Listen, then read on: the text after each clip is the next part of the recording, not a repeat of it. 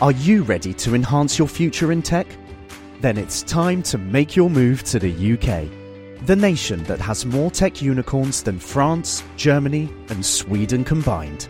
The nation that was third in the world to have a $1 trillion tech sector valuation. The nation where great talent comes together. Visit gov.uk forward slash great talent to see how you can work, live, and move to the UK.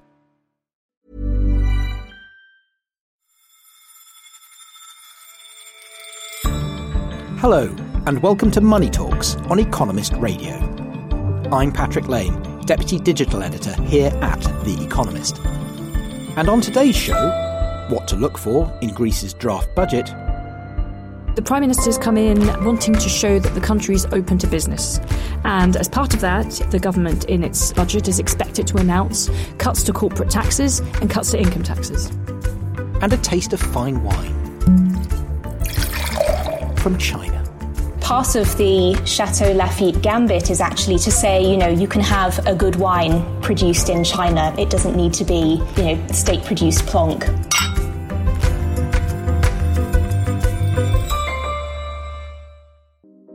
But first, WeWork is in deep trouble. Just six weeks ago, the company, known for its trendy co working spaces, was one of the most valuable young firms in the United States. It was notionally valued by its private investors at around $47 billion. But yesterday, on September 30th, WeWork announced that it would scrap its initial public offering altogether, with no indication of when it might try again. Last week, the company ousted its charismatic chief executive, Adam Neumann. It had previously delayed its flotation amid concern from investors over mismanagement and heavy losses. So, what does this mean for the future of the business and others like it? Vijay Vaitheeswaran is the US business editor here at The Economist. Hi, Vijay. Hello there, Patrick. Vijay, to start off, people were asking questions about WeWork's business model before the attempted IPO, weren't they? So, what were they worried about? So, there are several concerns that have been apparent for a while about WeWork. One is its fundamental business model, which is taking out long term leases, 10, 15 year leases on property, uh, and chopping up the the properties into attractive smaller office spaces and leasing those out for a higher rent, but on shorter term basis. So there was a maturity mismatch between short term offices, often to small and medium enterprises or gig employees looking for a little bit of space. But they had on their books $47 billion worth of liabilities on these long term leases. And that was one of the important concerns. Another one was always the kind of flamboyance and uh, idiosyncrasies of Adam Neumann, its co-founder. He um, was known as a party boy, talked about tequila in the office, and was smoking pot on the side. Uh, he had uh, lavish parties for his employees, including a Glastonbury-style summer festival in Britain and a party in Los Angeles every year. These were overlooked by uh, the private investors is uh, a bit like Elon Musk or the early founders of Google. Uh, maybe you needed some certain magic to create a tech company out of what was essentially a property company. Uh, but when these idiosyncrasies were brought to the public market, the more common sense investors that tend to invest in IPOs said, we're not buying this. So, why did investors' concerns intensify to the point they've now reached of having to withdraw the IPO altogether? I think fundamentally the questions were about governance. Uh, people were very concerned about what appeared to be a CEO who had excessive control of the company, but more than that, behaved in ways that were apparently self dealing. There were examples of putting family members uh, in the company to run entirely unpromising divisions unrelated to property, for example, as well as uh, self-dealing through properties that Mr. Neumann owned that he was leasing back to WeWork, which created a conflict of interest and so on. So the governance and the way they were encoded in the prospectus worried investors quite a lot. I think that's the number one reason. The second reason is the valuation the company was seeking. Forget the $47 billion valuation imputed by the last time that SoftBank invested in it, people were not ready to see this as even a $15 billion company. Uh, and so I think that uh, the mood had soured in public markets after Uber, after Lyft, and a number of other IPOs that haven't done very well. These are the sorts of warning signs that investors said uh, we're not going to invest, and certainly not at a valuation that the company was seeking of 47 billion or or even higher. Its investment bankers had talked about 65 billion or even higher. It was too much for the markets to stomach. Right. In the end, it looked like it would have done well even to get a valuation of 10 billion when it was going to be listed, right? That's right. I mean, that was the last number people were talking about. But I have to be honest, once the cycle of pessimism began, it would have been lucky to even pull off a flotation at this time, which is why they pulled it. And, you know, who knows if they'll come back to the market at another time. But the plan is to hold off until market sentiment changes. Okay, so the flotation is off at least for the time being. So where does WeWork go now? What will it have to do to restore confidence in it, to maybe even rebuild its finances to some extent? So what's the future look like for WeWork? They've taken some steps already. Uh, Adam Neumann has voted along with other members of the company's leadership, to step aside. He voted for his own removal from uh, the CEO post, although he'll stay on as, as chairman. And two other executives have been promoted to be co CEOs, grown ups in the room, uh, as opposed to the party boy style of management. So that should help a little bit. They've already talked about um, slowing down the pace of new leases.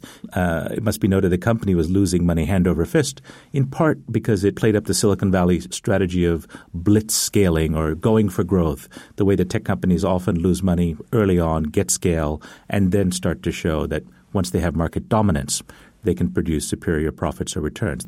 It didn't work with this company. And so now they're going to have to scale back their ambitions in terms of growth, but also make some deep cuts in some of their lavish appointments, uh, some of the freebies like uh, free flowing beer and nitro coffee and fruit infused water. You may start to see some of that disappear. Uh, they tended to have more employees working as curators and community managers. They're probably going to have to pare back that, which will affect customer service, of course. And so these are the kinds of hard changes they're going to to have to look into to reduce their cash burn rate. If they make no changes, if they were simply to continue on the rate they were at before flotation, and, and with the cash on hand of about $2.5 billion that they have, they would run out of money by mid next year. These employees with these rather sort of odd job titles, you know, the, the curators and, and so forth, which gave WeWork this sort of techie feel and gave it its sort of extra appeal to, to the small tech companies who are its tenants. Was there really anything to this? Was there actually some substance to it that gave it some proper edge over other property companies, or was it all froth? My view is that fundamentally it's a property company, a very good, very clever property company. Now, what they did was by reimagining the office, something that hasn't been reinvented in 50 years, uh, rethinking what the modern digital workforce uh, would need and want in workspaces, they expanded the addressable market what WeWork brought was not just, again, the fruit infused water and uh, some of the little frills. They uh, actually brought a technology platform, for example, lots of AI embedded into how they designed office space, uh, how much room is given to lunching areas and community spaces, uh, how much room is allocated to private space versus boardrooms or meeting rooms. And so uh, they put a lot of thought into something that most of us move into an office and it's sort of a cookie cutter space, and then no changes made for a decade during the duration of the lease, really. We're stuck with it. And so the idea of a dynamic living office space with uh, multiple companies with uh, curated events of relevance to you, professional development events, or just a beer party at the end of the week with other people in that space, it made work a fun place to go into. So I do think there was more than just a simple property company. Um, but was it worth $47 billion? Obviously not. Okay, so what implications do WeWork's troubles have for other companies and for markets more broadly? Is there something maybe cracking in the, the tech IPO market here? Well, you're absolutely right that I think you know we're seeing really the end of the unicorn age, a certain period in our early 21st century capitalism where private markets were heavily favored over public markets. Um, companies, especially private tech companies, stayed private for much much longer, and they were able to get capital in much later rounds of funding, thanks in part to funders like SoftBank, which was a big funder both of WeWork, but also of Uber, for example, which had its own IPO recently and which was a disaster. And so, in that cloud, really, with a difficult market, was uh, the one in which WeWork came for its flotation. And the mood had soured quite a bit. The dream was gone in a way. And so people were not buying the unicorn magic already, even before WeWork turned up. And WeWork is a particularly problematic unicorn. Thank you, Vijay. It's been my pleasure. You can read more about the problems WeWork is facing in the current edition of The Economist. And why not try a subscription? go to economist.com slash radio offer for 12 issues for $12 or £12. Next up, Greece's new centre-right government, led by Kyriakos Mitsotakis, is preparing to announce its first draft budget on Monday. Mr Mitsotakis has promised to propel economic growth, but he has a hard task ahead. The country is still bound by a debt relief deal agreed under the previous government. Last year, the European Union allowed Greece to exit its third and final bailout, despite a vast debt burden of 180% of GDP. The deal offered some relief, but its terms were eye wateringly tight. And before the new budget can be accepted, Mr. Mitsotakis will have to make sure that his plans can honour this agreement. Rachna Shanbhogue is our European economics correspondent, and Rachna has been in Athens recently looking at this in more detail. Hi, Rachna. Hello, Patrick. So, do we know what this budget will contain? Well, the government has come in on a platform of boosting economic growth. Greece experienced a severe depression, really, in the years of the crisis. It's returned to growth since 2016, but those rates have been quite anemic at about 2% a year. So the Prime Minister's come in um, wanting to show that the country is open to business. And as part of that, the government in its budget is expected to announce cuts to corporate taxes and cuts to income taxes. And what's the broader significance of the budget? The new government is from the centre right New Democracy Party. They're replacing um, the government led by Alexis Tsipras, who was from Syriza, the left wing party. The difference here seems to be that the new government is much more open in its desire to bring investors back to Greece, to boost investment in Greece. We know that if you look at GDP figures, investment is about two thirds below its peak in 2007. So his emphasis really is on doing what needs to be done to ensure that investors come back in. Now, the EU deal imposed some very strict long term controls on Greece's public finances. Is there an argument for loosening those now? I think there might be. Let me tell you a little bit about the terms of the deal. Greece is given some um, interest rate relief on some of its loans. Um, some other loans have had their maturities extended. In return, though, Greece must run a primary surplus, which means um, a budget surplus before it pays interest of 3.5% of GDP for every year between now and 2022. And thereafter, it has to run a primary surplus of 2% out to 2060. These are really stringent. Um, only a handful of countries have managed to pull off something like this, and most of them tend to be resource rich. The IMF on Friday, just gone, the 26th of September, argued that it thinks these targets should be looser because they've led to underinvestment in public resources and restriction on spending on social services.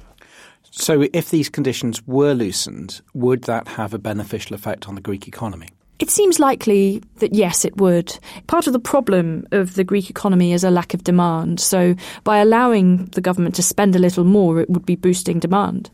On top of that, it seems likely that if Greece were to grow faster, its public debt ratio would come down quicker as well. So, in a way, would be helping Greece's creditors. Okay, but what would the significance be for the wider Eurozone? Because Greece is a pretty small economy in the context of the currency bloc, isn't it? That's right. Greece is less than 2% of Eurozone GDP. So, um, looser fiscal policy in Greece alone won't have a big macroeconomic impact on the Eurozone. But Greece is a symbol, I think. Greece is a symbol of the division between the northern and the southern member states of the Eurozone. The reason why we have this deal, which is, as I've said, suboptimal, is because northerners don't want to be seen to be letting Greece off the hook. To many people, one of the abiding memories of the Eurozone crisis, or even the latter stages of the Eurozone crisis, I suppose, were those protests in Athens a few years ago, which brought Syriza to ultimately to office. And that's real anger between the North and the South. And a lot of that anger was directed in Greece at Germany in particular. Do you think those days are now completely past, or is there any sort of sign of that that that still rumbles on? This could cause a longer term problem for the eurozone. My impression when I went to Athens was that those days are in the past. I think the country seems to be looking ahead now, and there is a sense of hope from the people that I spoke to. Certainly, that Greece was on the up, that the change was coming and that, you know, businesses were feeling more confident about the fact that the new government would come in and loosen some of the red tape that really affects business. Given what we know about Mr. Mitsotakis' plans, Is there more that he should be doing? I mean, we've talked about you know the macroeconomic numbers, if you like, the budget deficit conditions and all that. But at a, at a sort of microeconomic level, I mean, you mentioned red tape. There are all sorts of regulations, I suppose one could look at, other structural things. So, are there microeconomic things that he should be doing that would help the economy to advance? Yes, I think there are a series of things he needs to be doing. In fact, he has quite a daunting to do list. It's not quite microeconomic, but the banking sector needs some work. The um, proportion of non performing loans is still very high in Greece, and um, the infrastructure to deal with that is still missing. And then, if we talk about the more microeconomic issues, you know, businesses tend to complain that it takes a very long time to get licenses. Registering property is still quite difficult in Greece. You know, often businesses get ensnared in legal disputes that can take, on average, five years to resolve. These are also areas where Mr. Mitsotakis will need to do some reform. Um, to be fair to the previous government, they did implement some. But there was always a sense with the creditors that the previous government didn't own the reforms enough to push them through. So to come back to, to where we started with the immediate event ahead of us, the, the, the budget on Monday, it's a draft budget. So what sort of steps does it have to go through before it comes into effect? Part of the process is quite similar um, to that experienced by other Eurozone countries. They will submit their draft budget to the European Commission, which then assesses whether the budgets comply with Europe's fiscal rules. What is different for Greece is that the Commission will also assess whether the budget complies with the terms of the debt relief deal. And an opinion on that will only come out, I think, in November, after which the budget then will be finalised in Parliament. So there's a couple of months here for negotiation should the initial plans not comply with what Europe is expecting. Thank you, Rachna. Thanks, Patrick.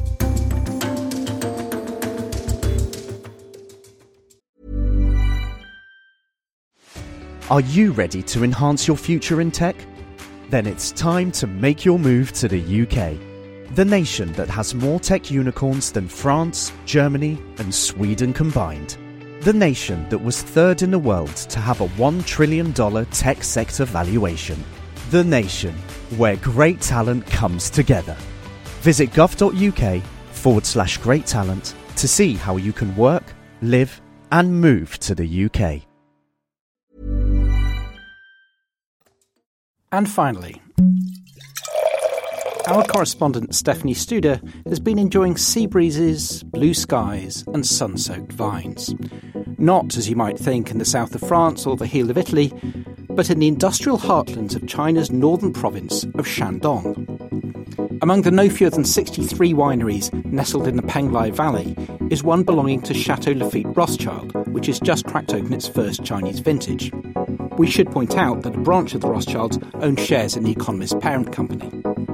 Anyway, Stephanie, our senior China business correspondent, was there to taste it. Hello, Stephanie. Hello, Patrick. Tell us about the great event. Well, I went to the Longdai estate, which is uh, Chateau Lafite's uh, first Chinese estate in Shandong province. This was a tasting. Uh, they've uncorked their first vintage from 2017, showed us around the lovely estate and the 30 hectares of vineyards, which they planted a decade ago now. They flew in 250,000 vine stocks from France, and now they're ready to show their first Chinese wine to the world. And joining us throughout the tour and the tasting was Saskia of the Rothschild family, who runs the wine business. And she was answering our questions and uh, talking to us about the prospects for this rather bold undertaking in China. Then it was a story of patience. 这就是耐心的结晶。I am always very amazed by the fact that in China everything goes very fast. 中国的发展非常的迅速，和他 Saskia 感到很惊讶。But in winemaking, if you go fast, you don't last. 但是在酿造葡萄酒这块不能心急。Now, Stephanie, China isn't exactly famous for its vineyards. So, how does it feel to see vineyards in this industrial area? Are the wineries and industry cheek by jowl, or is there, or do you really feel like you're going into a sort of rural winemaking area? Well, actually, the short drive from the airport, which is Yantai Airport, just by the coast, about 30 minutes to the winery, doesn't particularly feel like you're in China. Um, there are many other vineyards. This is actually China's main wine producing region, and it's been making wine for a century now. But a lot of it is mass market, state produced wine, so not particularly good. And in fact, when Chateau Lafite decided to set up there, people were rather surprised that it chose this part of China. The country actually has a dozen wine producing regions. Um, Shandong, although it produces a lot, is not known for Grand Cru. And that's partly because of the climatic conditions. It's by the sea, and in the summer, it gets drenched by monsoons, which is problematic for growers there. But now that's changing, Stephanie. So is Chateau Lafite Rothschild going out on a limb, or is the fine wine market in China taking root? It's certainly taking root. In fact, they're not the first to do this. Um, we could see from their estate a Scottish castle on the horizon, which is also in Shandong, which started producing its own fine wine a decade before Lafite um, set up by a Yorkshireman. And in Yunnan, in the southwest, LVMH also began to produce its own wine a few years ago.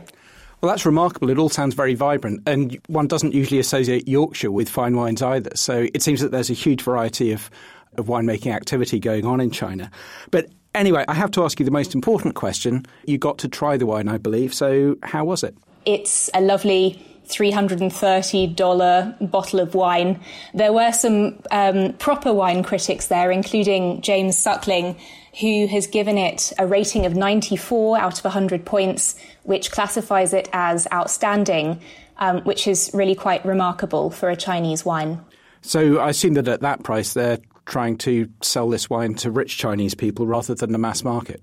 Yes, in fact, Saskia said that what she's really hoping to do is to appeal to Chinese lovers of wine who think that having a famous French label on something that is homegrown is something to be proud of. So she's really hoping that they are going to choose the Chinese wine over perhaps a Bordeaux uh, from their original region from speaking to some Shanghainese drinking uh, wine at a local bar, I think that might be tough. There's still a cachet attached to a wine that comes from France. And as some said to me, if you're willing to spend that much, then you'll probably fork out a little more for what's seen as the proper thing. And is a mass market for wine developing in China? I mean, presumably that was part of the idea with the state owned. Is that sort of market developing at all? Yes, it is. It's been around for some time, but it's certainly growing. I mean, wine as a proportion of the alcohol market in China is still quite tiny. It's just a couple of percent. Um, beer and baijiu, the local strong spirit here, uh, still do extremely well. But I think that part of the Chateau Lafite gambit is actually to say, you know, you can have a good wine produced in China. It doesn't need to be, you know, state produced plonk. Okay. Now, people always say that having started on wine, you should never switch to beer. But just this once, let's take a chance because this week, Anheuser-Busch InBev, which is the world's biggest brewery, I believe, made its debut on the Hong Kong Stock Exchange. Uh, solid performance. IPO raised $5 billion or so.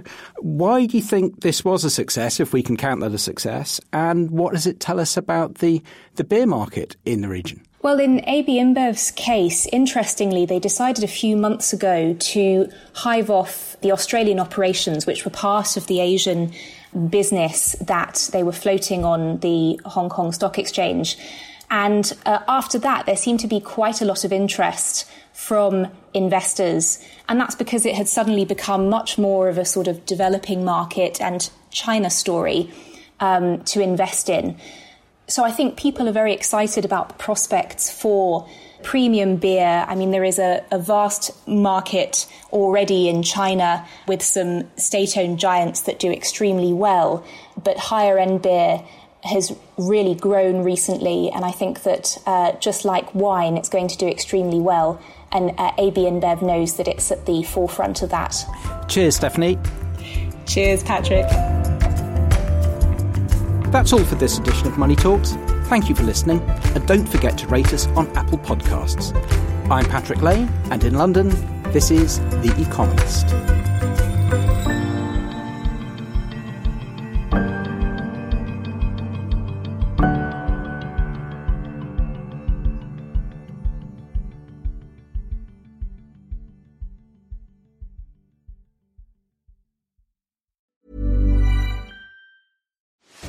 Are you ready to enhance your future in tech?